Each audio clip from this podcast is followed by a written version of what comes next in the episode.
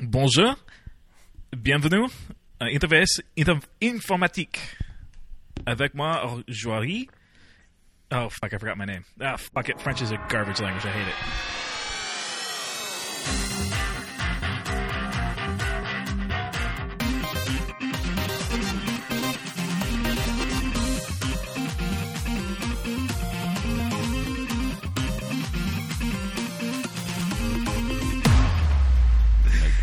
Hello and welcome to Interface. My name is Andrew Lilja, and with me today is Chase, time sensitive Musel, and Ian Fuchs. Hey guys, how's it going? So, Chase. So, Chase, I heard that your uh, infotainment system in your car is the best that's ever been made. Oh my Best god. that ever was. Is this in the minivan mean, or is this in the uh the It's just all my Got it. vehicles. It's actually me. That's the secret. I'm the best infotainment Chase system. infotainment system. Uh, so no, mine is not the best, but I heard yours was. What are you what are you driving these days? Me? Yeah. I drive a Reliant Robin. You're a three wheeling still- mother effer. All right. Probably still better than the one in the Subaru. Because if we're being honest, Subarus is like straight out of 1997. Well, that's the So thing. let's- They're all like Garbo, right? Mm, so let's talk about infotainment systems, right? Um, Yeah. So what is an infotainment system? You might ask if you don't know, because that sounds like a lot of gobbledygook. Infotainment system meaning It's, all it's of like the stuff- edutainment. It's, oh my know, so. It's, it's where you can play the new Oregon Trail 3. That's all right. And when you're If sick it of runs that, an Android kernel. which a surprising number of them probably do. Right, it's the it's the stack of scrap in your dashboard that you can use to do all sorts of confusing things. I think that they can be very very good and add a lot of value to vehicles. Some people disagree with me. Who disagrees with you on that? Uh, I thought you did. I thought I said that I, you could. I don't think anybody disagrees that they can add No, value. Yeah, they the problem really is, good. is that some companies believe the value they should add is more than the value that we actually want. Oh, Yeah. I, I think that an info, a good infotainment system can take a like, you know, a bad car and make it a lot better, or you can take a very good car and make you wonder what you wasted your money on. I think, and I think the latter the latter example is more pertinent, right? Because if you buy a brand new vehicle and it's got a trash infotainment stack, and you can't do simple things, then you're like, why did you spend you know how many thousands of dollars on this vehicle? That's a real bummer. American car companies before like 2014 are really guilty of this. Oh, Like anything 2005 to 2010 is like prime time. Terrible. Oh my god. Yeah, especially when they try to put some touchscreen on there, and it was one of those horrible, like pressure sensitive ones where you had to mush it with your hands. Yeah, Right. capacitive stuff is super bad. Uh, the one, like the Yeah. one saving grace through all of that was the Uconnect system through Chrysler because their stuff was actually pretty responsive, and they generally had way fewer options available, and that ended up being just fine because people just want to be able to change the volume and radio and HVAC controls, right? Right, and a lot of people now are putting all that stuff. They're taking it off physical buttons or dials and putting it into this touchscreen or on, on that interface there, which I think is a total travesty. So yeah, so let's talk. Let's talk about this. Let's talk about um, your feelings on physical controls versus virtual controls. Ian, in your vehicle, what Yeah, do you I- have, and what do you think about it?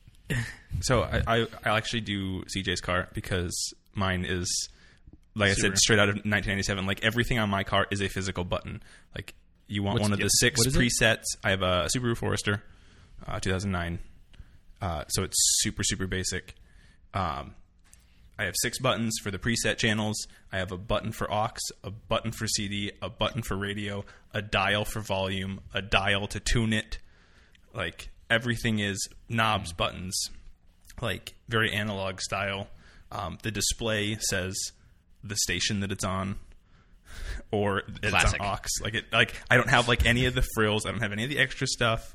Um, so uh, my car, my car is four wheels. my my car is very very low tech seeming as far as the infotainment. Now CJ's car on the other hand, she has a 2013 Kia Soul that has like the whole um, like backup cam all built into that. It's got the satellite. It's touchscreen. Um, the touch is as you talked about. It's not really responsive.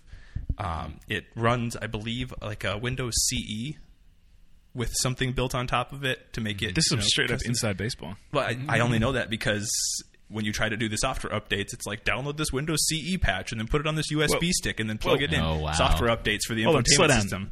That's right. What? yes, I, I've had to do one software update on the infotainment system, um, which Did fixed some issue. Uh, it's fixed something with the Bluetooth. Oh. um, where it wouldn't, or allegedly fixing with the Bluetooth, where it wouldn't forget your iPhone. And it was only iPhones. Like Android phones apparently worked most of the time, and Windows phones worked all the time. But iPhones had this mm. problem where it randomly would be like, "I don't want to connect today," and so this it was this like 10 meg file, and it was like, put this on a flash drive with nothing else installed on it, and plug it into the USB port, and then go to this menu and click this button, and it will run this install, and the whole thing shuts off and I- comes I back it- on, and it's fixed.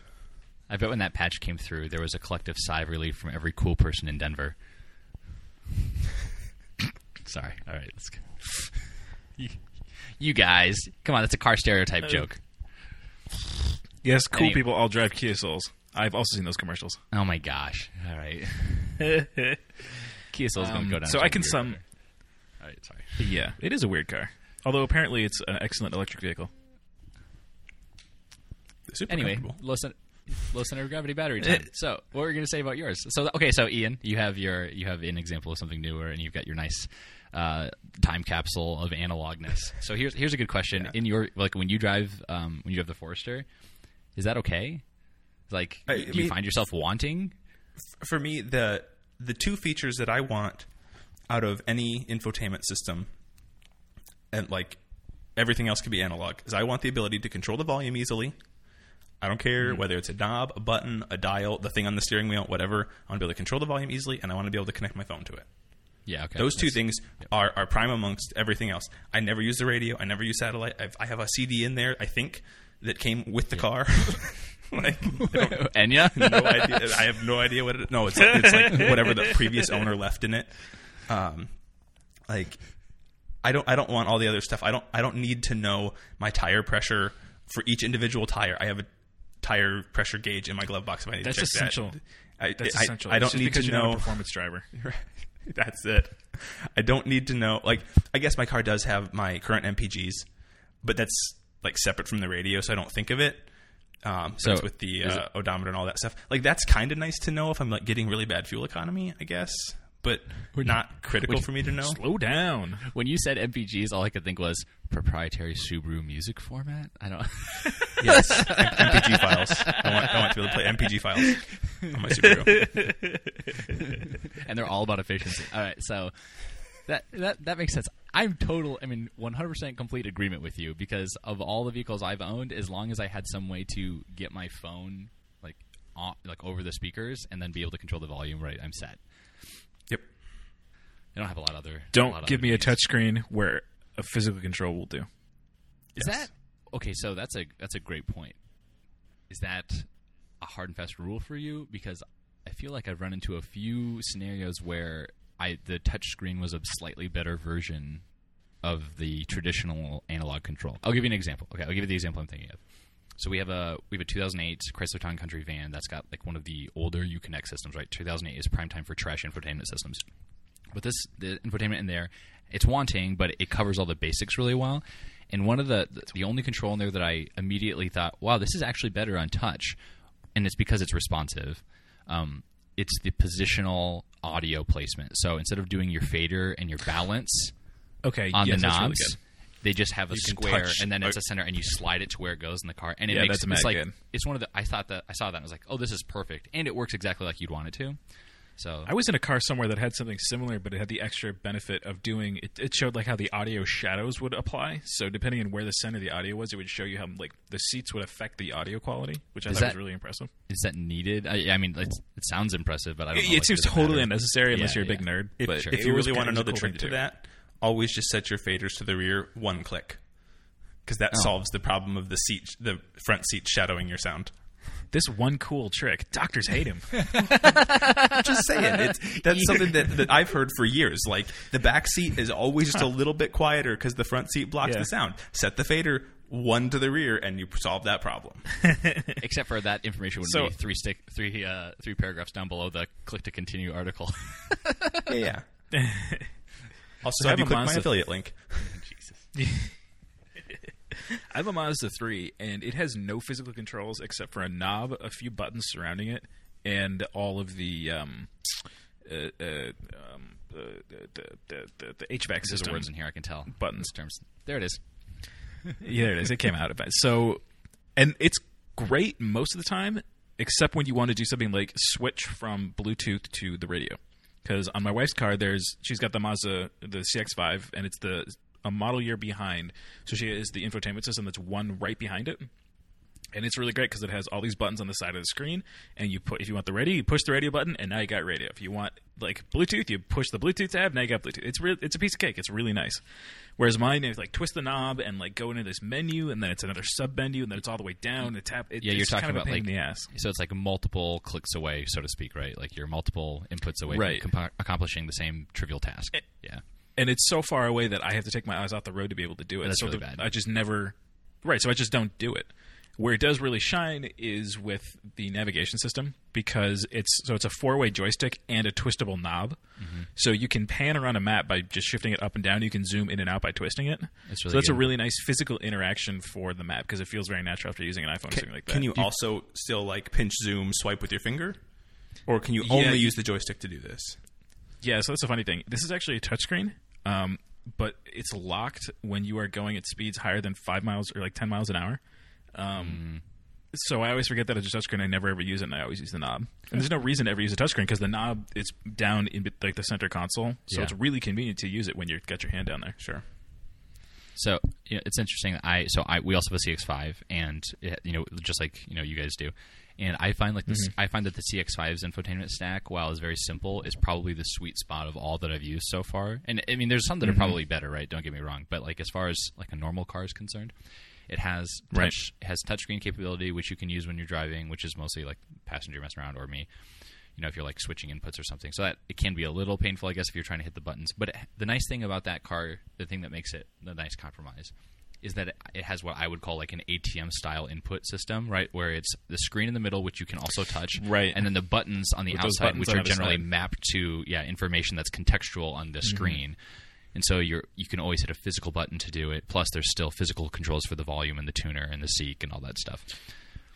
Right. I find I find that to be a really nice compromise. I mean, there's still a couple tasks like you know switching, like switching from you know CD to Bluetooth or something. You still have to push a screen button, right? It's a you know it's a touch screen button, but at least it's a Right. top level. Yeah, it's it's so the way it works in the CX5 is there's you have the screen and the buttons on the left and right are like for switching between modes. So you can switch from like navigation to radio and there's one other thing, but I don't know what it is. I can't remember. We never use it. But then in Yeah. each one of those modes, there's a row of buttons across the top that you switch to functions in that mode, which is a really nice way of doing it. Yep, right. So you're maximizing your physical button use and minimizing the screen stuff, or at least, at least that's most of the time. And I think that's the key here, right? Like you're in a car not to mess around with the computer. You're in a car to drive. So the faster I can get my job done with everyone I- I want to do that thing, the better. So like Yeah. automatic connecting Bluetooth and stuff, really good because I just get in, sit down, and on my way I don't have to think about it. Um, yeah, but the Uh, minute I have to like take my eyes off the road for a long period of time to to like just be able to do something simple like switch to the radio, that is an instant failure. Yeah, I totally agree with that. It it reminds me a little bit of um of using the voice commands with the Xbox, and not to like dive into Xbox, but the parallel is like if you want to you know open up Netflix on the Xbox and you're playing a video game, you'd press the home button, then you'd go down to Netflix, and how many like I don't know how many items away that is, multiple. Then you'd select Netflix and then it launches, or you can use the Kinect and say mm-hmm. Xbox go to Netflix, right, or whatever. So it feels a little like that because they they afford some of this like high level navigation you so you can circumvent the you know the sort of like menu dive in down down and select menu dive gives in, you an down, down, efficient way to do a task instead of forcing you Yeah, to really- do a multi-step process to do something that should be one click away. right the really high level So stuff yeah It's interesting you mentioned that. I remember back in the very early days of iOS development, like right after the API had come out and people started releasing stuff in the App Store, there was this concept of clicks versus taps. Mm-hmm. And the idea that a click is like a, a, a cognitively expensive thing to do, so you want to try to minimize clicks, but taps are not so much harder, are, that hard for people to do.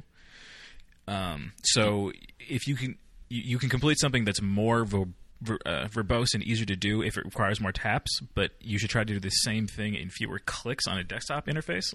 And I think that the same sort of thing applies to like uh, you think about the different input methods have different sort of uh, levels of tolerance that people allow for these different levels of input, right? So, like on a joystick, like on a game controller, you have a different level of tolerance. Like how many times you have to like move the stick and press a button before it becomes be- begins to become burdensome. Mm-hmm. And I think with a car, that's like the ultimate extreme version of that, where like one or two things and that's it. Mm-hmm. Afterwards, it starts to become a burden. So th- you're, you're talking like the the difference between I want to turn my car stereo from quiet to loud. I can grab the knob and go.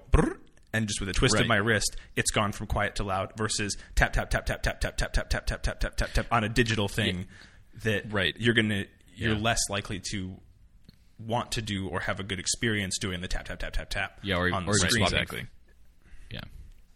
Or swapping inputs. And there's right? probably Like- some relationship with the. Com- Go ahead. I was just say like as examples of this, like I and maybe maybe this has gotten better, maybe things are better than that. But like if you could just if you just look at any of our cars, you could identify like just watch like watch how what your users do, like watch how you know people actually operate their vehicle, figure out what the most frequently used functions are, and if it's swapping inputs, volume, and you know, I don't know, like mute or whatever, right? Like make those things all top level accessible because if you because if you step back and just like take a look at what the infotainment stack looks like in the Mazda or something, there are 80% of mm-hmm. the buttons that are available are not used as high level things, right?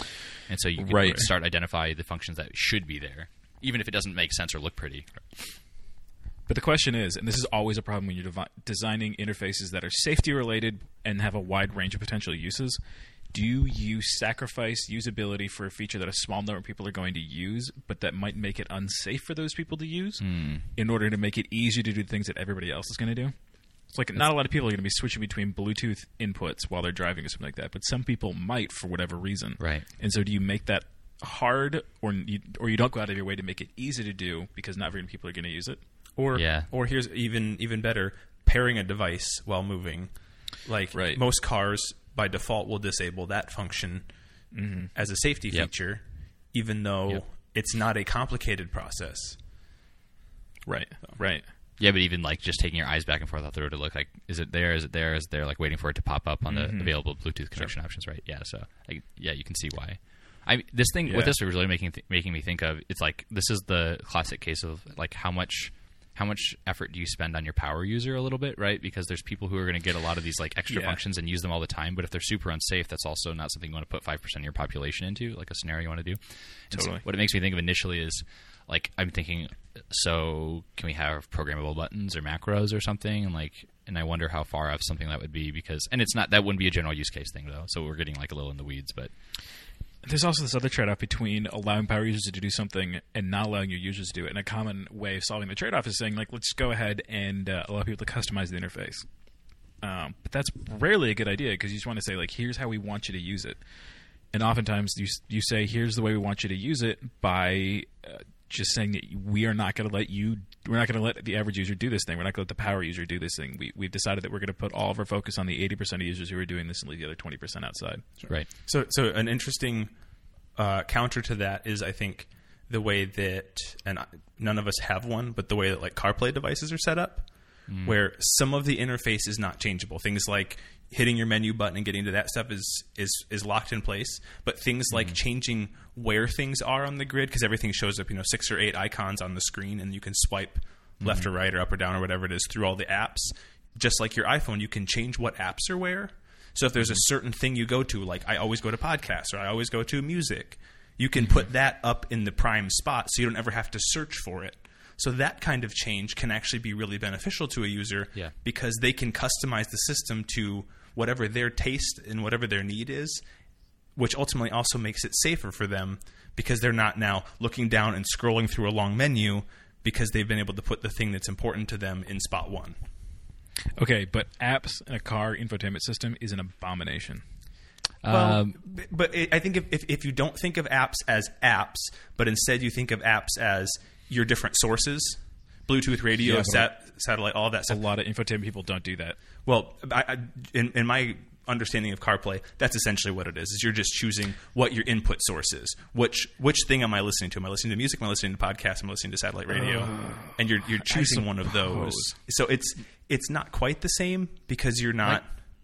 They feel like apps, but they're also not. that sort of apps. relies on a user having internalized what they want to do and associating that with each app, right? So, like, if you're thinking, I want to listen to music, I have to go find the music app. But maybe what you actually want is like Rdio, RIP, or like Spotify or Apple Music, or something Right, like that, but- you just, but what you really somebody- should say is like music, and then let you assign the app to that thing. Sure, but but at the same time, somebody who never listens to podcasts like who literally isn't a podcast subscriber, Mm-hmm.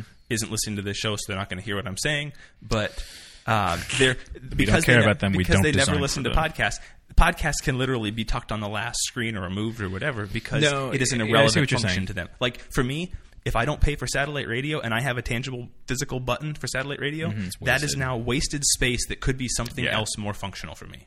I will- So I- crazy. So because it's digital, that can now be something that contextually is useful. so there's one there's one more like really high level unique thing about cars that we're not talking about that's true of cars and I don't know that it's true of anything else when we're talking about consumer technology. And that is Oh my god! Wait, should we take a break? Oh Let's my take a break, and and our listeners now have to li- wait for that cliffhanger to resolve. I hope I can remember it. Holy shit. Hello, dear listener. Just so you know, for every person you recommend this to, I will personally donate one dollar to the ACLU. Seriously, I'll, I'll do it. I will do the same. Oh, two dollars to the ACLU for every person who recommends this. Make sure you tag us on Twitter and or Oh my Facebook. god, you paint me into a damn corner. Yep. Three. Jesus. So if you uh, if you care about the future of our country and its citizens, uh, go ahead and just tell all your friends about this. And we're back. So, now that you've been waiting patiently and have probably donated many a dollar, I will now explain to you the one weird difference between car technology and every other piece of consumer technology. The I'm on the edge of difference seat. is, you ready for this? The difference is You have to that put gas in one of them. we have a really, really high tolerance for failure in vehicles, and that's because we have a huge amount of sunk cost value into our car. So if you spend forty thousand dollars on a brand new vehicle and it is a trash infotainment, you will learn the workarounds and you will figure out the best way to take care of things and, and complete your objective, even if it's super painful. With respect to other software, you will not continue to use a trash app. You'll just get a different app. You might even buy a different phone. It's definitely more likely than buying a different car. Well, So- and you, you can't return a car like you. you. can return anything else, right? Yeah, Any other piece right. of consumer technology Yeah. can be returned within 14 days, 30 days, 100 days, whatever, depends. And there's no way that you're gonna. Yeah, I was gonna say that I. the pain would have to be super high for to motivate someone to take their car back, right? Like it's Yeah. this is where I'm getting into where a high level like I have strong feelings that a very high level vehicle, which you pay a lot of money for it, so we'll take a look at like BMW's like infotainment system, and I think it's called iDrive, right? You can you look at that, and that from like 2008, and you spent a lot of money on that vehicle was a really bad system. It was a super bad system. And it could make you mm-hmm. feel like you had a premium car and really take down your perceived value of it because it really, you know, constrained the things you could do or made difficult the things you want to do, or it didn't work. I I feel like the reason that those were built that way is because they hired somebody who literally just pulled every BMW owner or Mercedes owner or whatever and said, "What feature do you want?" And each one gave their answer, and they were like, "F it, all of it goes in a menu." Yeah, no, that, that was more like their initial input device, which was something more akin to what you have, Andrew, in the new Mazda, which was it's like a central dial. yeah, yeah. right, and that dial is the. That, that's what I think of. I, I don't know what their newest system is, but I think it's that. It's just refined and it I know. works. Yeah, Oh, it's like yeah. So here's a bad example in the realm of cars. It's like the Boxer engine in Subarus. It's really not a very efficient or good engine, but they stick with it for branding purposes, and now they've made it into something kind of good after 50 years or whatever, 60 years of iteration. All right. Rotary engine. Y- yeah, that there's a reason why that keeps getting canned and coming back, right? It's super cool. It's coming back. It's coming back. It's good. It's gonna work. good to know you're a Wankel fan. So, um, so with vehicles though, I feel like people have a really high tolerance for failure, and they'll they'll learn workarounds. And so, in the case where if there's something that just uh, doesn't Actually, work, I- and I'm they, yeah, yeah, I disagree. I, I actually don't think it's a high tolerance for failure because if we had a high tolerance for failure in our cars, we would be li- like a high tolerance for failure. It seems to me like yeah, my steering wheel only works twenty percent of the time, but that's fine. What And we I- really have is a. It's really hard to. Ret- it's what Ian said. It's really hard to return a vehicle, and so we. It has to be a really, really, really big problem with it for us to go take all that effort and potential loss of money to go Right. return it. You, you, you, the the threshold for The pain threshold. the pain threshold is significantly higher for a car, and a bad infotainment system is a small paper cut. right. and although so it it takes takes- a it's kind of a- paper cut in a practical well, terms. Sure, I mean, it's one every day. right? it's a small paper cut every day, and eventually you get rid of the car because you're tired of getting cut. But you hear people Right. getting rid of it. or you just replace the whole thing. Right. or you do which an infotainment which there swap, is right? right. which that's that's that was the thing I wanted to get into is Yeah, some sorry, of these I mean. these third party alternative infotainment options, whether it's Pioneer or Sony or Alpine or kind Sure. of whatever whoever is making these things now, um, and, and what they're doing. Although to be fair, um, and you guys may have more experience than I do, but any of them that I've used have been far worse. But they often own, they often offer some feature that doesn't come built into your car. Like my car doesn't have Bluetooth, so if I want want Bluetooth, I have a, a little Nice. USB and aux thing that plugs in to add Bluetooth to my God. car. So if I wanted Bluetooth, I'd have to swap out the entire radio. And so then it's a question of what is that swap worth to me? Like how bad can the interface be Yep. Yep. for me to gain this feature? And for me, I opted to go for the twenty-five dollar little Amazon chip exactly that sits on on the dash, plugs into the cigarette lighter for power and the aux for for sound, and my Oh, phone connects to that instead. Yeah, mine was the. Yeah, mine was the same thing except for uh, mine. Don't, I don't even have an. I didn't have an aux in in my Subaru, so mine was the uh, set in your cigarette lighter, and then it was Bluetooth connected, and then it uh, pumped out audio over short range uh, FM. So you picked like an Oh, unused sure. station, right. Oh my god, those are classic days. Yeah. but it worked It perfectly, right? worked right. Like it fixed my problem. Oh, Fixed it it would because we'd always go to like a different city or, or town or something like that, And it would be the interference. radio station we'd picked would be yeah, it would be when they actually had something they Yeah. were broadcasting. They've- on. No, I mean, They've for, gotten since it was just better. commuting to the same town every day, ninety percent of the time. sure, fine. sure. Yeah. Um, I have a really low tolerance for failure in my vehicle, That's good. but I'm. But it's, I thought I had more to say about that, but I guess I don't. Just, I just I just don't want it to crash on its own. It's just like yeah, no. It, uh, as long as the, the sound comes out of the radio and you can make it from A to B without dying, like it, it was it was a success. I mean, Yeah, I call it a win. I, I think that's actually a pretty high tolerance then, because a lot of things could still go wrong in that trip. But Yeah, it's but the two important true. things, sound and making it safely, you know.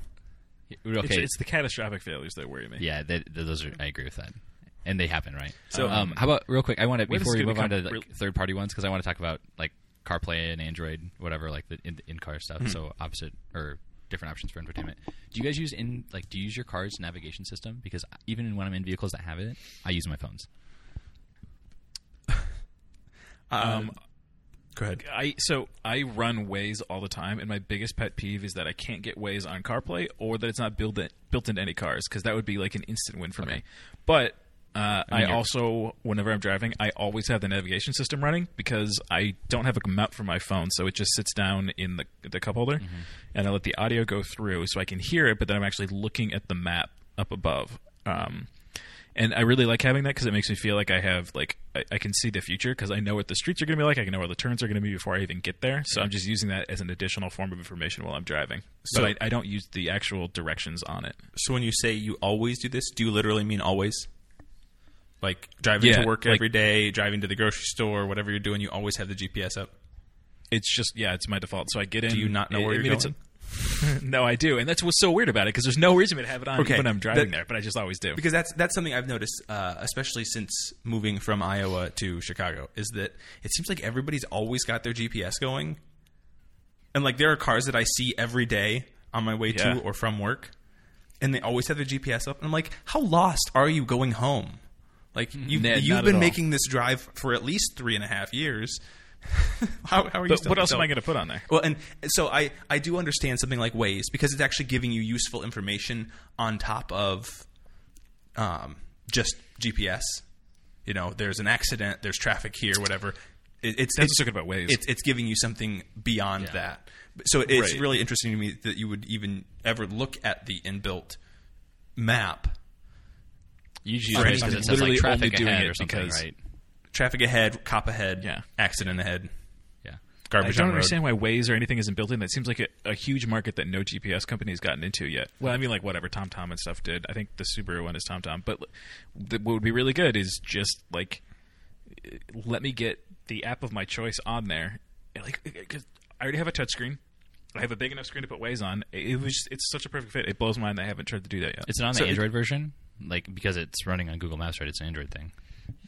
Right. It Google purchased Waze, but I don't know that there's any like cross integration other than Google Maps using Right. some of the traffic information. Yep. Right. Okay. yeah. Uh, I actually like Waze more than Google Maps. It sounds dumb to say, but they've gamified it in a way that I Yes. find really satisfying. I agree. And I, I did not realize the gamification actually would adjust based on where you were going. So Nom, nom, day nom, I went two blocks out of my way to get a piece of candy, not my realizing that it would just move in front of me. if I just kept going. But that's that's a separate thing. Uh, Um, Yeah, I run Waze everybody. so so classic. so people using GPS is is one thing. Like I said, I, none of neither of my cars or my car, CJ's car, has GPS.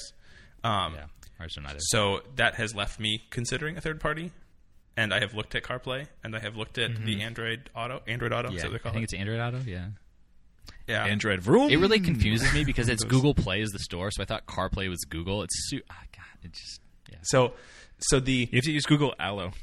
the the thing that I have decided that I don't like about these is I don't want to I don't want to commit to a piece of hardware that I feel like straps me with some compromise so that I can get upgraded features.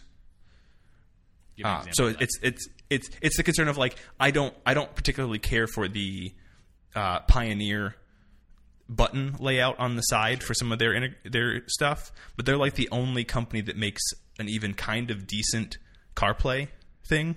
I see. And so the hardware no side of it, the one. physical hardware is not great, but I want the CarPlay functionality. And so the thing that has had me kind of wondering is if at some point in the near future you're going to see a physical CarPlay app that's activatable on the phone because as Andrew said, he always has Waze running on his phone. I always have my phone in the GPS mount whether it's podcasts or a Yeah, map or whatever I'm listening to on the GPS mount. Why can't I just use that and Bluetooth because it's more common for cars to have Bluetooth than CarPlay and let that be my my controller for all that stuff instead of putting it into the infotainment system because then I can have the most analog infotainment system ever and it doesn't matter as long as it has Bluetooth or aux and I can then do everything else from my phone. Yup. It really surprises me that this hasn't been implemented anywhere yet. Like, why why do car infotainment systems lag so far behind what people are actually using their devices for in cars? Upgrade cycle.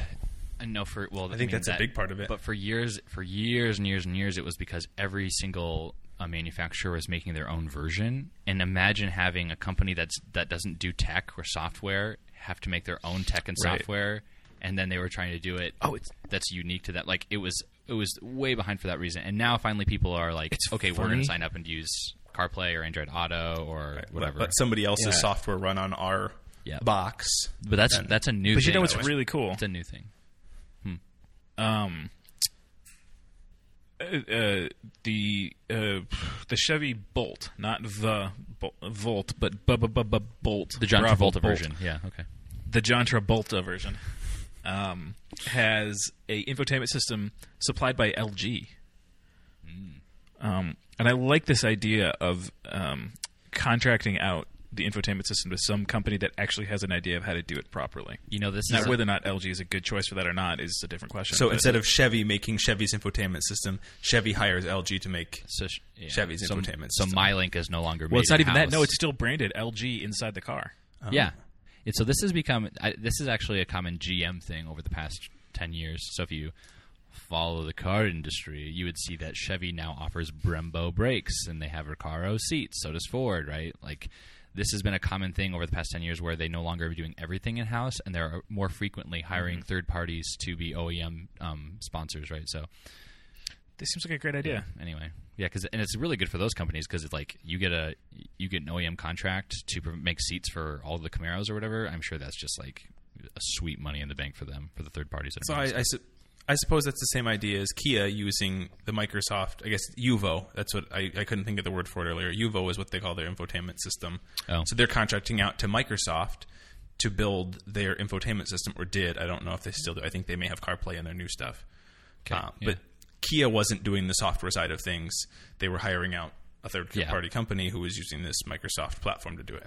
yeah Ford had This is such a great idea. that for years too but now Ford is going to CarPlay I think I think everybody's going to CarPlay or Android Auto No, at this point. no, just because no, I, I think There's no because there. I only know this because I was looking on Jalopnik the other day, and they were ta- like talking about infotainment systems, and it, I think it's Hyundai, Kia, or whatever, just re-upped with Microsoft with their like their stack and a couple other companies as well. Yeah, which I didn't real I didn't know that was a thing. I didn't know it was a thing. No.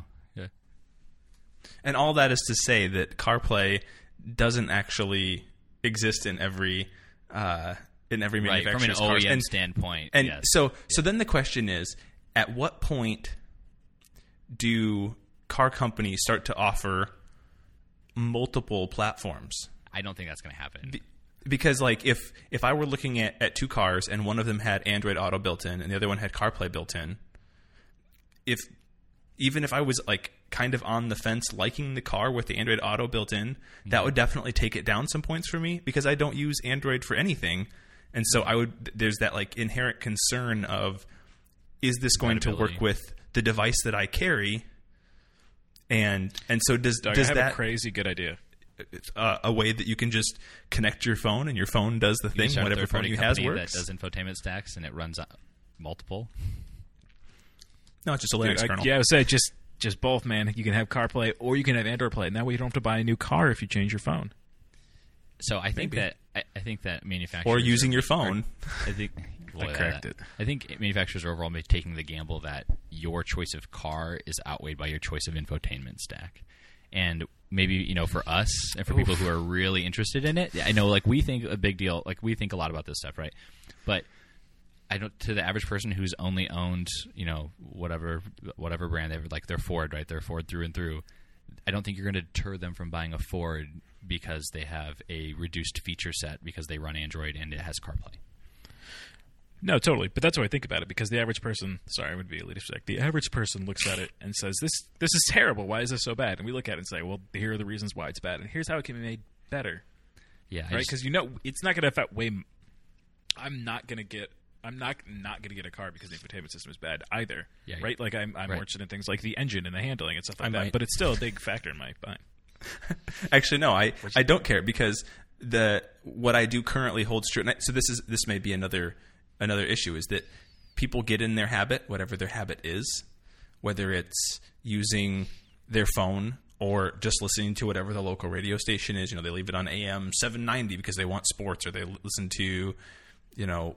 106.9 because they want to listen to KROC or they listen to podcasts so they're connecting their phone. They get they get in their habit and that just becomes the thing they do and for I think the average person probably doesn't actually give two shits what their their infotainment system looks like or how it works as long as they can get it to the device or the channel or whatever that they primarily use because unlike your home entertainment system people aren't swapping in and out constantly what they're watching or what they're listening to So I traveled a lot for work last year, and that meant I spent a lot of time in different kinds of rental, rental cars.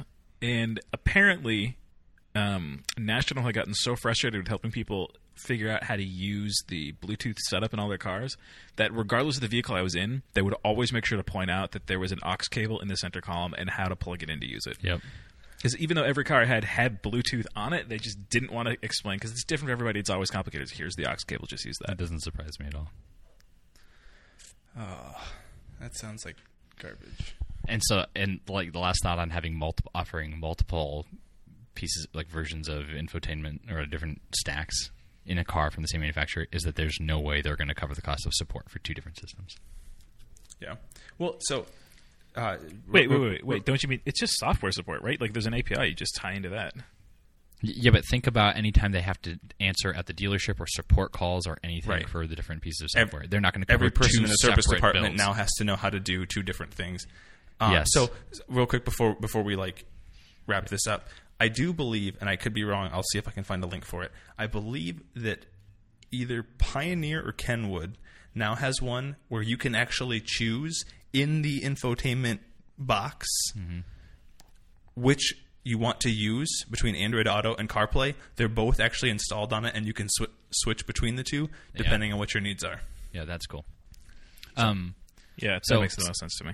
Okay, you're the worst. High level, then we've decided that we we all want Bluetooth because phones are the center of our lives still, and they remain to be the center of our lives in our vehicle. Um, Wait, Kilman, can I just? That actually made me think of something too. I'm sorry. Um, it's not so much that it's the center of my life. It's just that nothing on my car does what my phone does better than my phone does it. does anything Or my else phone in your does life? everything my car does, but does anything else in your life do things better than your phone does, as, aside from your desktop computer? yeah, well, my phone does a shit job microwaving things. I mean, okay, that's fair. Yeah. But but Yeah. but for any for for us at least, y- Yeah. your phone is your access access to the content you care about most most of the time, especially when it comes to audio entertainment, which is what what the car is really about is either Sure. navigation or audio entertainment. Yeah, exactly. Yeah, I was thinking there's not a whole lot of things where I have an overlap between devices quite so completely, but you're right. It's just it's audio and navigation. Yep. And so I think as long as your phone can hook up in some fashion, right, at least audio wise, and you're able to still manipulate the controls in a relatively simple way, it's bearable. Like the, the, we're gonna, that's like minimum viability for having a successful product. Yeah. So Right, so the perfect solution is one dial for volume Yep. and a way to pair your phone. Yeah. Everything else lives on the device. done. I don't know why there's even buttons in my car. I need a steering wheel, gas, brake. Terrible. uh, you can find show notes for this week's episode at interface.fm slash 41. While you're there, find links to all of our social things. And as always, thank you for being a listener and subscriber. We'll be back next Monday and every Monday, hopefully. Like a broken clock. it's right twice a day.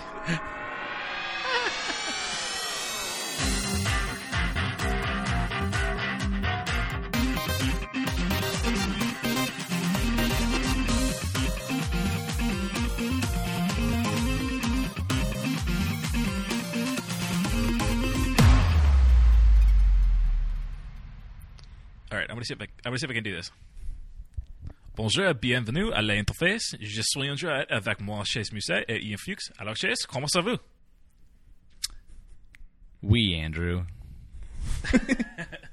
Bien? Oui, Play now. oui.